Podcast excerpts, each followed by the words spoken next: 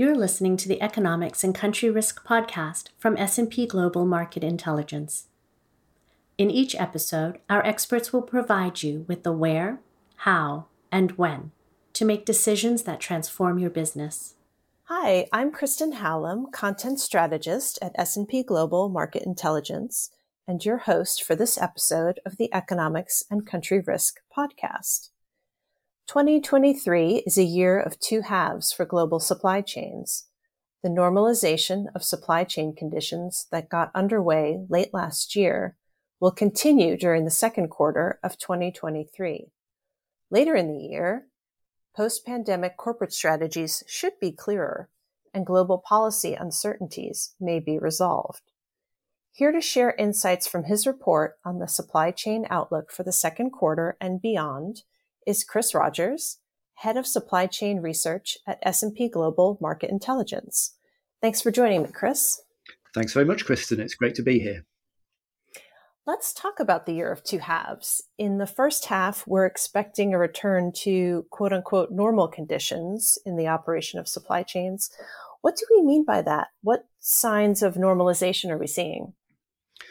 Yeah, it's a great question because it starts with what is normal right? Are we returning to volumes and patterns that we saw before the pandemic? Are we seeing some sort of return to just what in fluid dynamics you call laminar flow? So everything nice and smooth. You know, what is that normal? And I think for our purposes, what we're talking about is the free flow of goods, no major bottlenecks, volumes that can be handled in a reasonable amount of time. And of course, when we're analyzing data, and we are very data driven in our research, what we're looking at are, you know, are we seeing a decline in activity year over year, and where are we compared to 2019? So I kind of look at three areas when we're thinking about where normality would be. One is in logistics network activity um, particularly the levels of shipping that are ongoing, but also are we seeing ports running on a free basis, housing space starting to come back? Are we seeing seasonal patterns of shipments returning to what they've been in the past? And also the flow of goods to different ports. We saw a lot of rerouting during the madness of the past couple of years. Second is corporate decision making. So, are companies returning to thinking about their strategies for inventory management or sourcing rather than making snap decisions or tactical decisions just to get goods wherever they can as soon as they can? And then the third part is the basic supply chain operations and data there. So, for example, the S&P Global PMI surveys look at a lot of different measures of supplier delivery times and I think what we can say generally is that we are seeing a return to normal. So shipping levels are down back to 2019 levels.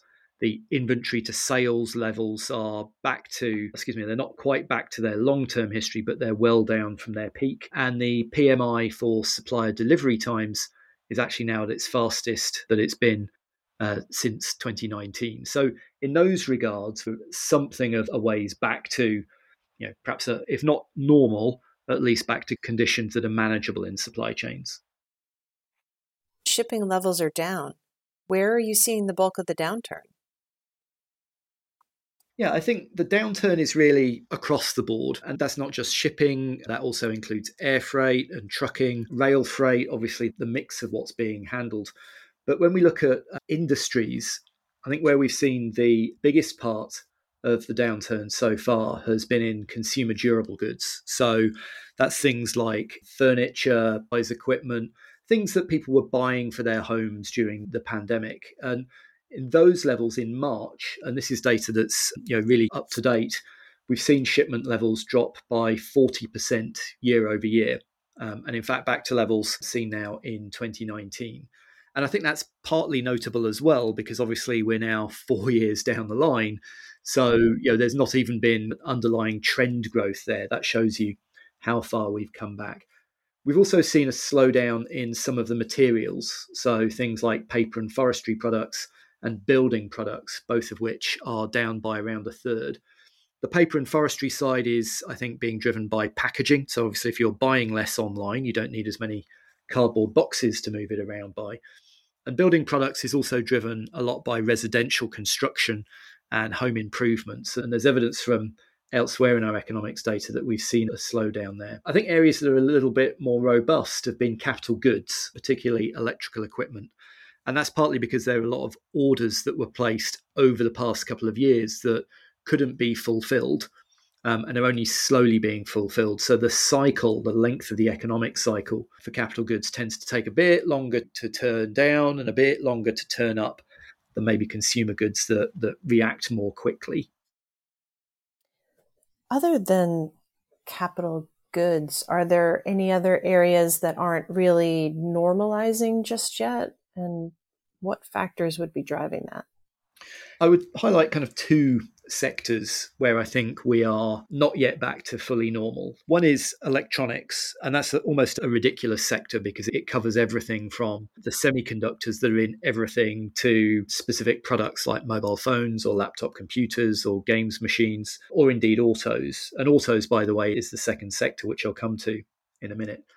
What we saw from the electronics sector over the past three years is an imbalance in the availability of components. So there are many, many different types of chips, ranging from basic power control devices that go into anything that's got a charger that you plug into the wall, through to the very latest graphics processing units that are in games machines or Bitcoin mining machines or some of the latest supercomputers. And what we've generally seen is that there's been a shortage of some of those basic chips. And that's partly because they're used by lots of different industries. And so we've seen a broad range of, of industries, uh, their demand for basic semiconductors and basic components.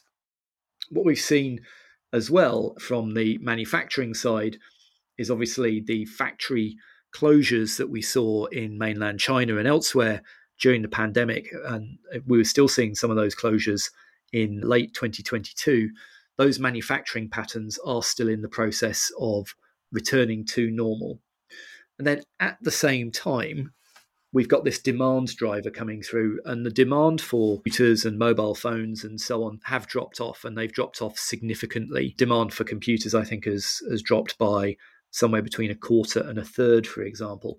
So that leaves this situation where the chip makers are saying, okay, we we don't have a lot of choice in the short term to you know redirect what we're making. So we need to make those tactical decisions. But at the same time we're facing some tactical challenges particularly around some of the subtypes. So power different powers of processors different capacities of memory. And i think it's interesting that we've gone from a situation where a year ago there was a shortage of semiconductors of all sorts to now having some of the biggest chip makers actually talk about cutting their manufacturing so I think electronics is far from being back in balance. The automotive industry is also one that has yet to really return to, to balance. We've got companies trying to fulfill prior orders. I know people who still have vehicles on order from 12 or 15 months ago, so new vehicles that are still being awaited. And again, vehicle is made up of a lot of different parts, and you only need one of them to not be available for the whole vehicle to be delayed. So we're still seeing normalization there. And the automakers at the same time are also trying to juggle this shift to manufacturing electric vehicles, which have fundamentally different supply chains to what they've had in the past. Now, that's not the biggest part of the industry yet, but you've got one of the most complicated supply chains in the world in the form of the automotive sector, still trying to rectify availability, particularly of those electronic components. So it's really electronics and everything that flows downstream of those that have yet to normalize. I'm sure we could do a whole separate podcast episode just on that. Yeah, let's do that sometime. Yes, let's put a pin in that. So let's talk corporate inventory strategies for a minute. Last year, we saw some retailers stocking up and then struggling to get their inventories down, leading to some good deals for holiday shoppers. Was this a supply chain issue or a supply demand issue? Uh, yes, I think is the answer to that. No, so it was very much a bit of both. I think what we're seeing there is more of a past failure, specifically a demand forecast failure. And that's not to cast any blame on anyone. We've been through some very exceptional times, and you know, there's been plenty of macroeconomists got it wrong. Never mind the uh, the corporate planners who have a, a, very small part of the world um, to deal with. You effectively had this situation where you moved into a period of elevated demand for a lot of goods as people substituted their spending away from services. The level and timing of that lasted a lot longer and a lot higher than I think many companies expected. And so in 2020, there was a shortage of uh, a lot of products going into the peak holiday shopping season. The same happened in 2021 because demand stayed elevated. So for 2022, a lot of companies followed a strategy of shipping early and shipping more. So what happened there was that logistics networks were effectively clogged up in 2021, didn't have time to, if you like, clear out of the uh, trapped goods within the system during the start of 2022, just as an extra wave of products came through. And then all of a sudden, in kind of July or August of last year, it became clear that companies had shipped early and shipped too much. And that just wasn't just in consumer goods, that was across components as well. A lot of this can be drawn back to this concept that's sometimes referred to as a whip effect. So effectively, I run out of something, so I order twice as much to be delivered sooner than before. My supplier goes, oh, okay, he ran out. He might run out again. I'll order twice as much as I actually need. So I've effectively 4xed, so four times ordered what I was planning even earlier. And that goes up the chain. Of course, as soon as the consumer demand's not there, then everyone realizes they ordered too much too soon. But it takes a long time for that to wind out of the system. And if we take a look at what we're seeing in terms of inventory to sales ratios, whether at the macro level or at the corporate level, we're seeing the ratios come down, but they're, again, as I mentioned earlier, still somewhat away from normal. So if we look at furniture to furniture and appliances inventory to sales ratios, for example, they are kind of just about back to normal, having had some pretty heavy discounting at the first part of this year, um, just to try and get things back on a even keel. So, what, if anything, are companies doing differently this year to avoid that type of excess inventory situation? Yeah, so we're going to get, I think, in the next couple of months or so, as we get through the first quarter earnings reporting season, these conference calls that folks will be listening to in May and in early June, to actually get some comments about what companies are actually doing. Because I think it's obvious what you need to do, right? You start by maybe ordering less in absolute terms, and then either returning to a more normal seasonal ordering strategy. So, effectively, if you're in consumer goods, you want those deliveries coming in in October time rather than August, which is you know what happened last year, and then maybe even follow where appropriate a staged shipping profile. So you order some now, see how demand's doing, and then order more later. The problem there, of course, is that you're trying out something new in an uncertain environment. And you're also trying out something new that you know is maybe more expensive than it's been in the past as well. It's always easier and cheaper to provide one order to your supplier and have it all come through in one go rather than trying to follow more of a staged approach. When we look at what companies have said so far, the first part has just simply been drawing down excess inventories by using price reductions, you know, the good deals that you referred to a little bit earlier on, and we're still seeing more of that come through. I think also companies are increasingly trying to do a better job of forecasting their demand. And there's a lot of different parts to that. Um, but a big part of that is actually just communicating more with um, suppliers. And funnily enough, one of the comments we've seen almost universally from most companies when they've talked about the supply chain challenges they faced and the lessons they've learned. A lot of it has been we are communicating more with our suppliers about what our requirements are. So if you're in the middle of the supply chain, you'll have a better sense of maybe what is going to be coming towards you and also what the contingencies are because it's all well and good having kind of your base plan but outlining where you might flex up or down from that is pretty important as well. Communication, always very important Indeed. for sure.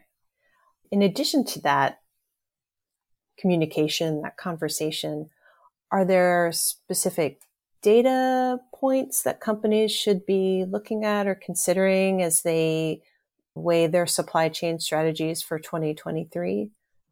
I think the first point is to have available as many different data points as possible.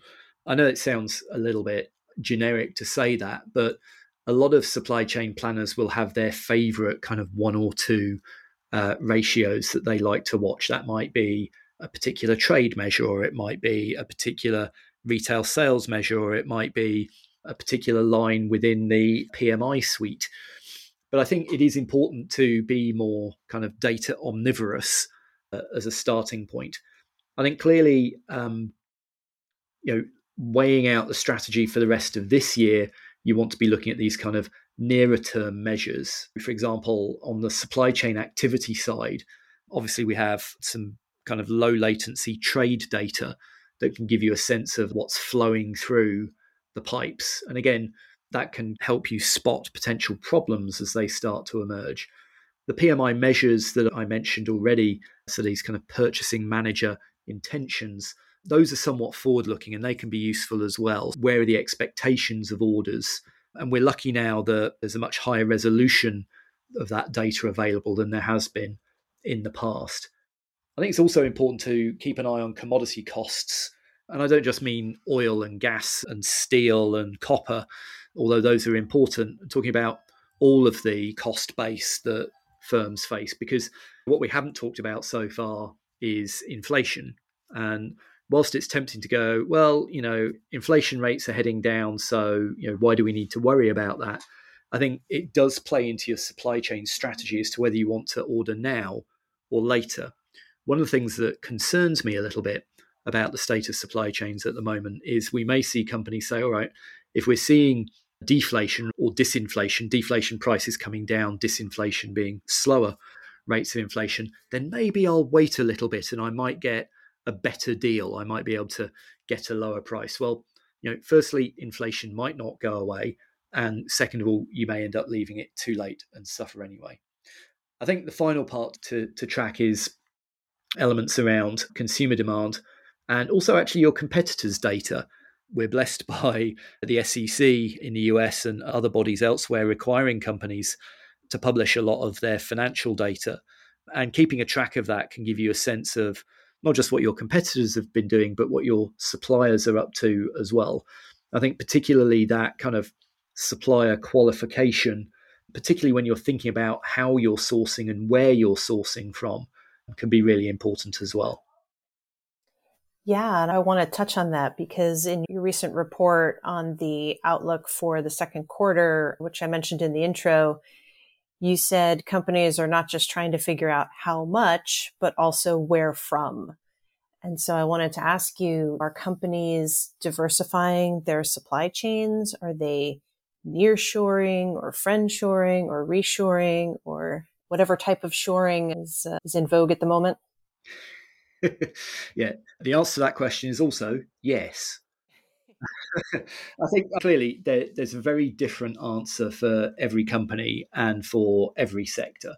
Generically, I kind of started referring to this as X-shoring because, as you say, there's lots of different buzzwords out there, and there's lots of different drivers for why companies are looking to change their sourcing.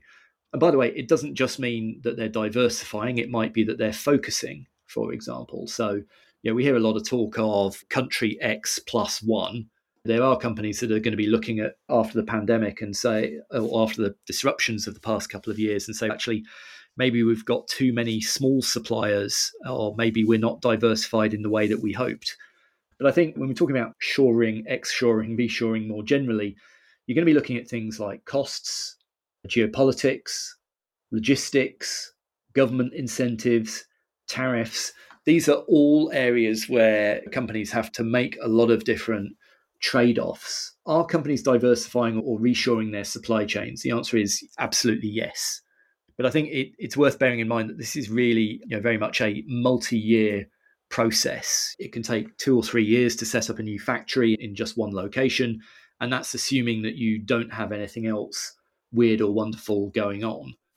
I'd also bear in mind that it's not often the case that you solely move to one new location. The example I often give is for headphones, whether that's the cheap and cheerful set that I've got on at the moment or the more expensive branded pods of various sorts that, that my kids have. There's been a shift away from China accounting for nearly 80% of global exports to now Vietnam and China, each accounting for around 40%. Now, that process happened quite quickly. There's only about a two year process as that shift occurred. But we're starting to see another shift where we're beginning to see companies talk about bringing in India as another sourcing location. And again, those decisions can take a couple of years to make and then a couple of years to implement. I think one important point to note, though, and again, it's not something we've talked about too much so far, is whether you believe we're entering a recession or not. No, belief is the wrong word. Whether you're forecasting that we're in a recession or not, the fact is that we are facing a slowdown in demand for a lot of goods, a slowdown in supply chain activity, and reshoring or multiple sourcing is expensive. You know, there, there's a setup cost, even if you end up saving cost in the longer term if you are thinking about using more inventories than you were in the past as part of a more kind of how can I put it more conservative strategy, that all costs more money. And is that the is there a situation right now where your shareholders or your senior managers are going to welcome a higher cost solution at a time when profit margins might be under pressure? Again, there's no shortage of companies having said yes, this is something we we need to do, but the implementation takes time and there's always a reason to put it off for a little bit longer. So I think there are specific sectors where we can see that reshoring is has happened or is happening. Assembled consumer electronics and home appliances are an area where we've seen a lot of that. But again, it's a slow old process and it doesn't readily present itself in the data. I guess the final point to make is that the best laid plans don't always survive. Political backdrop that you use today could kind of easily change tomorrow. Yeah, we have touched on geopolitical risks associated with reshoring, nearshoring, exshoring, as you as you put it. And you mentioned a few other things as well, like tariffs. Are there any other operational risks that companies should consider as they're maybe making some moves towards nearshoring, exshoring, or yeah. Yeah. yeah. Yeah. What are the X factors? So I would say, you know, from an operational perspective, we've got a big team of colleagues who are specialists on the operational risks in different countries. I, I'd break out probably, I would say, five areas maybe. Labor is the obvious one, and labor rights is a big deal. You see it in Mexico, for example, where the advent of the USMCA trade deal has resulted in more unionization. Um, infrastructure disruption is a major challenge. Can you get what you've made inland to the port? When you get it to the port, is the port in good condition? So I, I, would say that's an issue, and it's been a kind of a repeated challenge. For example, for folks who are looking to source out of India, is some of those infrastructure issues.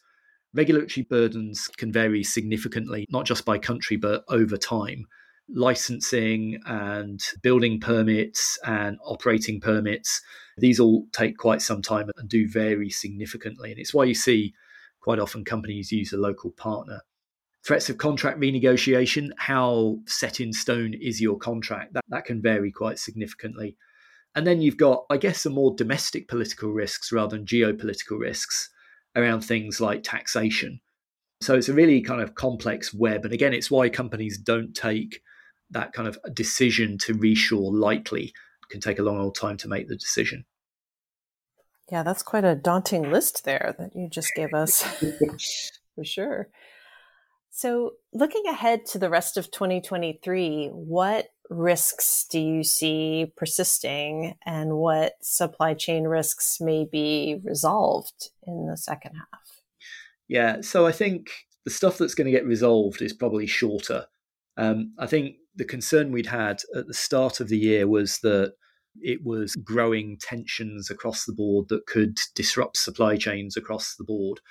And I think we've seen a resolution of tension between the US and its G7 partners. So, US and EU, US, Japan, and so on, particularly around the Inflation Reduction Act and the kind of tensions that was creating in what effectively was being seen as a trade measure as much as anything else. Issues that are still ongoing clearly, the conflict in Ukraine, our concern would be around secondary sanctions should other countries choose to finally fall in with Russia. I'd also say the um, uncertainties around the bifurcation of technology supply chains. I'm not a subscriber to the wholesale decoupling of east from west technology supply chains, but there are elements of that which have become more complex. So, products where there are increasing usage of export restrictions, and I think that will continue to spread. And then later in the year, we're going to see the EU's carbon border adjustment mechanism raise its ugly head as companies start to have to report their emissions and their sourcing based on emissions. And that's on a limited number of products, but they're products that are in a lot of supply chains, particularly steel and aluminum. So that uncertainty is going to start to arise later in the year. And you've just given me another idea for a podcast episode, Chris. There you go. We've covered a lot of ground in a short time. Let's take a step back and give our listeners, maybe particularly our listeners in the C suite, some high level takeaways from our discussion today. What would be your top takeaways? Yeah, so I would say we're kind of almost back to stable, even if we're not back to normal, whatever your flavor of normal is. So it's a good time to be thinking about your both tactical and strategic supply chain decisions. So, tactical for the rest of this year, strategic for the longer term. But you need to decide whether you want to learn the lessons of the past three years. If the answer is yes, then think about reshoring and inventory strategies. But you're going to have to be willing to invest at a time when maybe your profit margins are falling. If you're going to put those short term profits first, then you know that's fine. And I guess at least you're aware of the risks that you're taking in not adapting and continuing with business as usual. Uh, in any event, the risk situation for you remains dynamic. You know, we still have the conflict out there. We've still got this uncertainty about technology supply chains in particular. And you do still have to keep environmental issues in mind. And CBAM later in the year, the EU carbon border adjustment mechanism later in the year, I think is something you've got to think about whether you're a believer in X-shoring or moving to just in time rather than just in case or any of these other business decisions, at the minimum, you've got a new set of data that you've got to add to your analysis as we go into the latter part of the year. Thank you so much, Chris, for sharing your insights with us on the podcast today. And thanks to our listeners for tuning in. Please join us next week when we will dive deeper into the forces at work in 2023. Thank you for listening to the Economics and Country Risk podcast. Connect with us on LinkedIn and Twitter, and don't forget to subscribe to the podcast so you never miss an episode.